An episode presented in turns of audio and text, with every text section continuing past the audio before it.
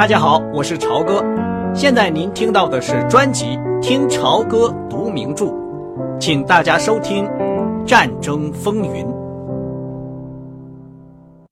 嘿，帕格，你可赶上好日子了，咱们有多久没见面了？吉米尔在窗户前高兴地挥挥手，他正站在那儿注视着外面的停泊场。他穿着镶着金纽扣的整齐洁净的雪白的制服。脸晒得黑黑的，精神饱满，看上去神采奕奕。尽管他的头发已经脱落了很多，看上去比以前老得多了。自从在马里兰号上你在我手下工作以来，我还有没有见过你？我想没有，先生。啊，你一点也不显老。来，坐下，坐下，飞黄腾达了是吧？你是到俄国那个地方观察了一番，是不是？他们两个人握了握手，吉梅尔的声音还像从前那么诚恳，那么动人。这是一位出色的军官，帕格想，这显示出他的一生是一帆风顺、步步高升的。现在，在经过了二十年针对着橘子的军事训练和演习，他指挥的舰队。就在眼前，在窗外躺在那儿，被橘子队的一次真正的迅速进攻摧毁在港口里。他看上去相当的精神，只是眼睛红彤彤的，注意力好像有些不集中。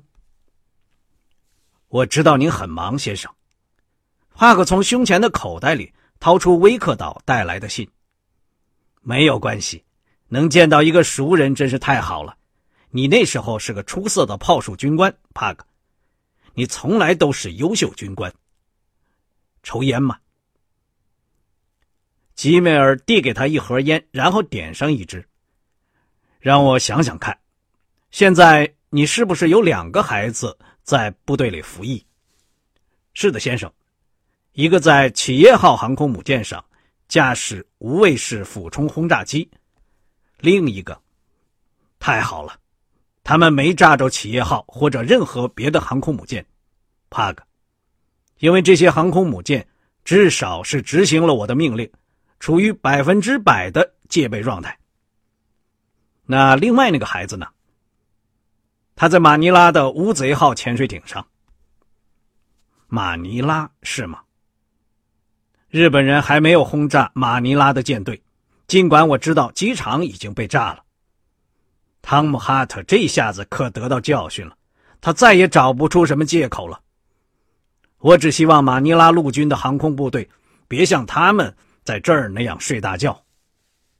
这些岛屿和这个停泊场的安全，过去和现在一直完全是由陆军负责的。帕克还明确包括空中巡逻和雷达观测的职责。岛屿防务命令上写的明明白白，不论到哪儿都找不到更清楚的了。幸好文件上没有对这个问题留下什么漏洞。呃，哦，你从威克岛带了什么东西来了吗？是吗？咱们瞧瞧吧。他们轰炸的时候你在那儿吗？在那儿，先生。糟到什么程度？跟这儿一样糟糕吗？呃，我估计有二十多架飞机轰炸我们。他们主要是炸飞机和机场设备，将军。那儿的船只没有被炸。总司令看了维克多·亨利一眼，似乎怀疑他的话里带着点挖苦。那你是不是来替换加利福尼亚号的契普·华伦斯东的？是的，先生。吉梅尔摇了摇头，开始看信。帕格贸然问道。将军，加利福尼亚号情况怎么样？啊，你还不知道吗？不知道，先生，我是乘非典型客机直接上这儿来的。吉米尔没有抬头，他用一种直率的报告的口气说：“他的左舷中了两颗鱼雷，还中了几颗炸弹，还有几颗几乎命中，一颗炸弹穿透甲板爆炸。”引起了一场大火，他的船头先往下沉，帕格，目前还在下沉，他们仍旧在排水，以免它沉没。它是电动的。初步估计，他把桌上的一张纸拉过来看了看。初步估计，一年半，也许两年不能作战。当然了，这是绝密，我们不发表损失的消息。总司令在沉默中看完了威克岛的信，把信扔到桌子上。维克多·亨利的声音颤抖着，说到一半又咽了下去。将军，如果我让大家拼命干一下，包括我自己在内，啊，有没有机会让我用六个月的时间，叫他重新回到战斗行列里来呢？你自己去看看吧，别指望了，帕克。一个打捞军官就要去接替契普了。总司令的口气似乎很同情他，但是帕克觉得。把坏消息告诉别人，似乎使总司令的心里舒服些。好吧，看来也就只好这样了。我想，你会得到别的任命的。不过，将军，问题是能用的战列舰已经没有多少了，没有了。又是那迅速而怀疑的一瞥。在这件事情上，要说句。对太平洋舰队总司令不太刺激的话，是很不容易的。吉美尔轻蔑的指指帕格带来的信。这里就是给你提出的一个问题：我们要不要去救援威克岛？这意味着要暴露一艘航空母舰，没有空中掩护，我们不能去。他要求一大堆我无法给他的东西，道理简单的很。俄国人和英国人已经把这些东西弄走了。在欧洲发生纠纷以前，罗斯福先生一直是一位伟大的海军统帅。帕克，不过从那以后，他就把眼睛从这个问题上挪开了。我们的真正敌人一向就在这儿，就在这儿，在太平洋。这个海洋是我们国家的头号安全问题，而这一点他恰好忘掉了。我们从来没有进行适当巡逻的实力。天知道，我不愿。依赖陆军，然而装备的寿命有限。要是我们把飞机都用来巡逻用坏了，打仗的时候我用什么？华盛顿一见到日本鬼子就喊狼来了，这样已经喊了一年。我们进行过这么多次全面戒备、空袭演习、突袭训练等等等等，数都数不过来。可是到头来还是白费心思。我认为这件事清楚的很，总统对于错误的敌人、错误的海洋、错误的战争兴趣太大了。到过柏林、伦敦和莫斯科，经过眼下这种使自己心烦意乱的失望以后，听着吉梅尔海军司令关于太平洋的重要性这类一成不变的海军老调，维克多·亨利产生了一种奇怪的感觉。好吧，将军，我知道您很忙。他说，尽管事实上他对这场灾难的心脏地带的平静状态感到吃惊，对杰梅尔乐于和一个并不很熟的普通舰长闲聊感到意外。总司令的举止神情，简直和基普图莱佛同样的孤独凄凉。啊，好吧，我确实还有一两件事情要干。你也有你的事要办，见到你很高兴，帕克。吉梅尔海军司令忽然用一种打发人的口气说出这个话来。杰尼斯接了帕克的电话，热情的要他上家里去住。帕克正要找个地方放行李、换制服，好上加利福尼亚号去。他开着一辆海军的汽车。短暂并适当的逗着孙子玩了一会儿。杰尼斯对他军舰的遭遇说了几句宽慰话，他也只是哼了一声。杰尼斯要他拿出白制服来，让女仆赶快熨好。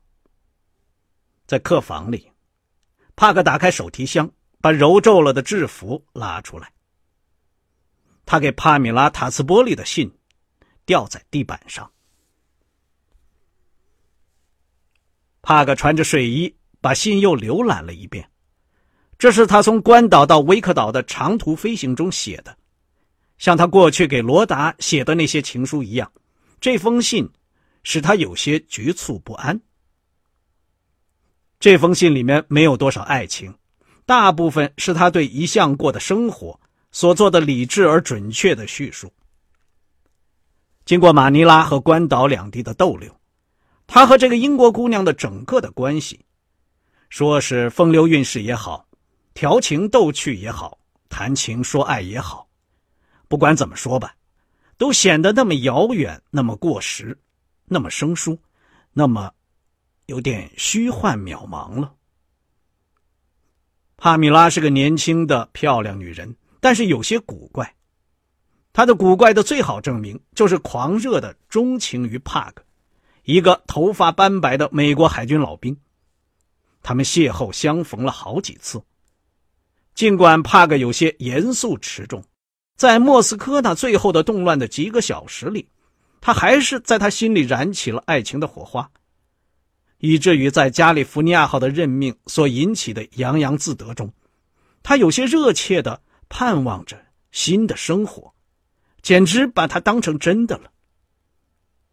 而现在，一切的一切全都完了。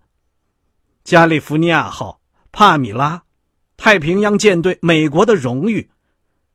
还有，只有上帝才知道，文明世界到底还有没有希望。一声敲门，是中国女仆的声音。您的制服上校。谢谢，啊，真是运的太好了，我非常的满意。帕格没有把信撕掉。他觉得自己写不出比这更好的信了。一个五十多岁的人拒绝一个年轻女人的爱情，这种情形既尴尬又可笑。再说，别的话也没有用。他把信放到衣袋里，在到海军基地的路上经过一个邮箱，他停下车来，把信投了进去。邮箱当的一响。这对维克多·亨利上校来说，这真是凄惨的日子里，凄惨的一生。更凄惨的是，到加利福尼亚号去的路程上，发出恶臭的水面上覆盖着一层黑油，以致汽艇连水波都搅不起来，只是在烟雾中黏黏滑滑的突突响着。就像破冰船那样，从水面上漂浮的乌黑破烂的垃圾堆中撞过去。汽艇从整个战舰行列前面经过，因为加利福尼亚号泊在紧靠水道入口的地方。一艘接着一艘，帕格默默的注视着这些他非常熟悉的庞大的灰色的舰只。他曾经在其中几艘上服务过。都是烟熏火燎，炸得支离破碎，或者船头下沉，或者船尾被水淹，有的沉到水底，有的歪歪斜斜，有的船底朝天。帕格感到万分悲痛。他是个战舰派，很久很久以前他就拒绝了进航空学校，在他看来，海军航空兵干侦察、轰炸、支援。以及鱼雷攻击都很好，但是不能作为主要的打击力量。他曾经和那些飞行员争论过，他认为战争一发生，皮儿薄薄的航空母舰只有离战场远远的，忙于互相轰炸和机群混战，而装备大炮的战舰则可以猛烈格斗，以争夺制海权。那些飞行员断言。只消一颗空投炸弹或者鱼雷，就能击沉一艘战列舰。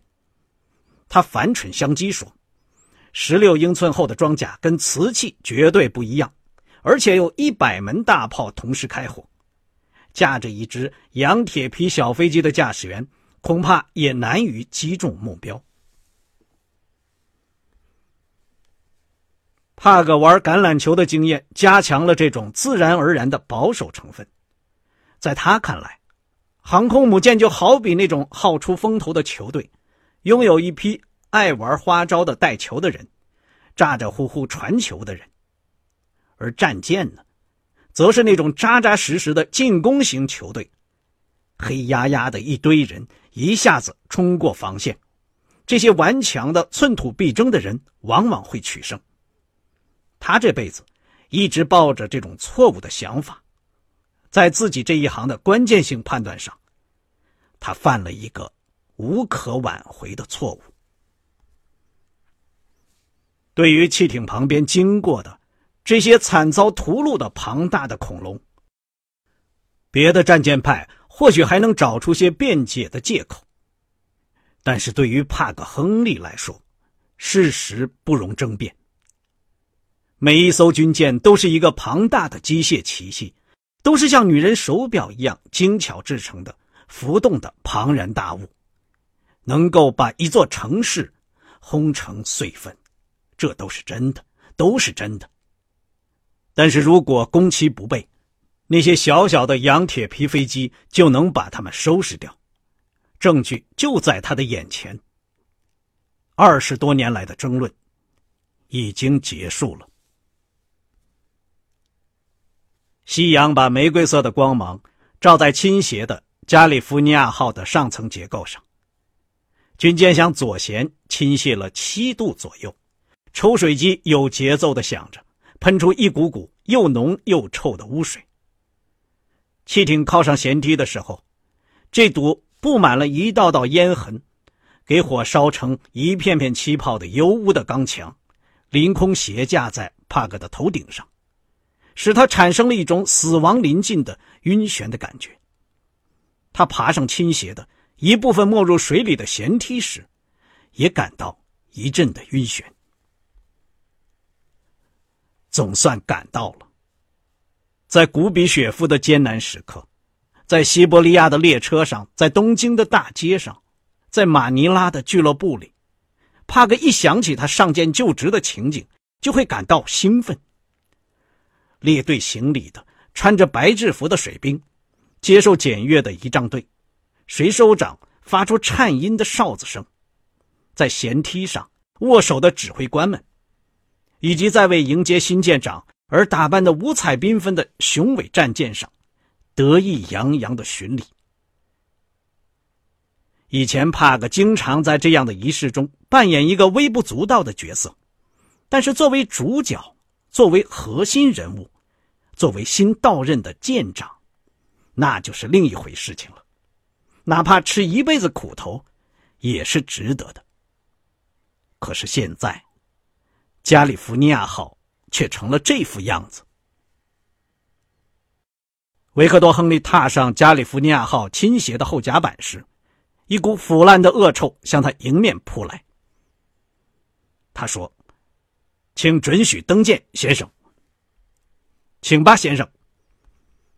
值日军官漂亮的行了个礼，他的红红的孩子气的脸非常动人。他穿着油污的卡其制服，戴着手套，挂着望远镜。五具尸体停放在后甲板上，盖着满是水渍和油渍的被单，湿透了的黑皮鞋从单子下面伸了出来。鼻子把被单拱起，细细的水流从他们身边沿着倾斜的甲板向值日军官站的地方淌过来。这股气味一部分是他们发出来的，但是还有好多别的臭味混在一起。一座建造给人居住的巨大的机器破碎了，崩溃了，发出各种气味，冒出来的烟味抽水机的汽油味烧焦的油漆、木头和纸的气味，烧焦的肉味腐烂的食物味破烂的绳子的味道。没刮胡子的水兵和军官穿着肮脏的衣服，到处在闲逛。在主甲板上，在脏东西、垃圾堆、乱七八糟的水管、散乱的弹壳和弹药箱中间，庞大而清洁的、完好无损的上层结构。耸立在黄昏的天空中，长长的十六英寸大炮前前后后保养的清清爽爽，刚刚刷上了光亮的灰色油漆，炮口安着炮塞，炮塔毫无损伤。舰上到处架起了高射炮。这艘战列舰就这样半死不活的漂浮在水面上。尽管受了伤，但看上去依然是堂皇的、宏伟的。我是维克多·亨利上校。是吗，先生？哦，是的，先生。华伦斯通舰长等您很久了。他朝一个穿着白制服的通讯兵做了个手势，讨人喜欢的凄然一笑，说：“真糟糕，先生，叫您看见。”本舰成了这副样子。本孙报告舰长亨利上校来了。等一下，你们的舰长在什么地方？先生，他和打捞军官们在下面的前轮机舱里。我认得路。刚才您听到的是《听潮歌读名著：战争风云》。谢谢您的收听，我们下次节目再见。